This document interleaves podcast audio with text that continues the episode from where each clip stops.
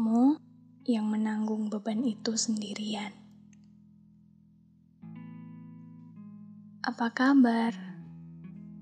Seperti halnya kemarin, hari ini, dan akan selalu begitu. Selalulah baik dan sehat, ya.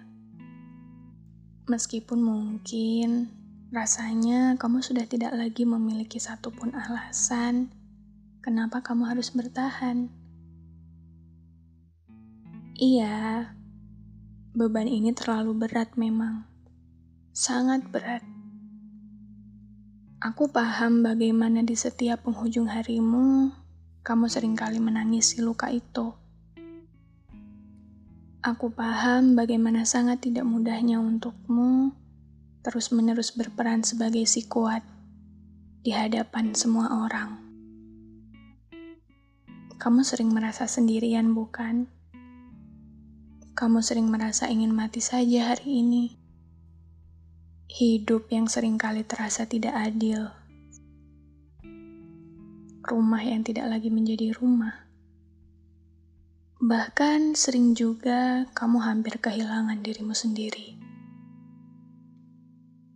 Iya, beginilah memang dewasa itu.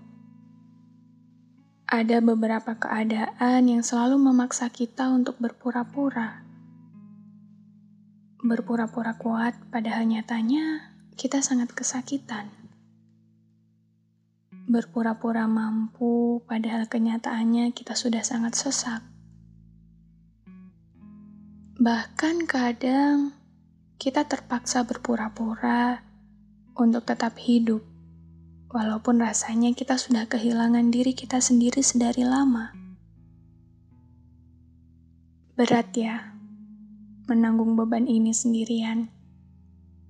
Mengorbankan diri sendiri hanya agar orang lain tidak merasakan luka yang kita terima.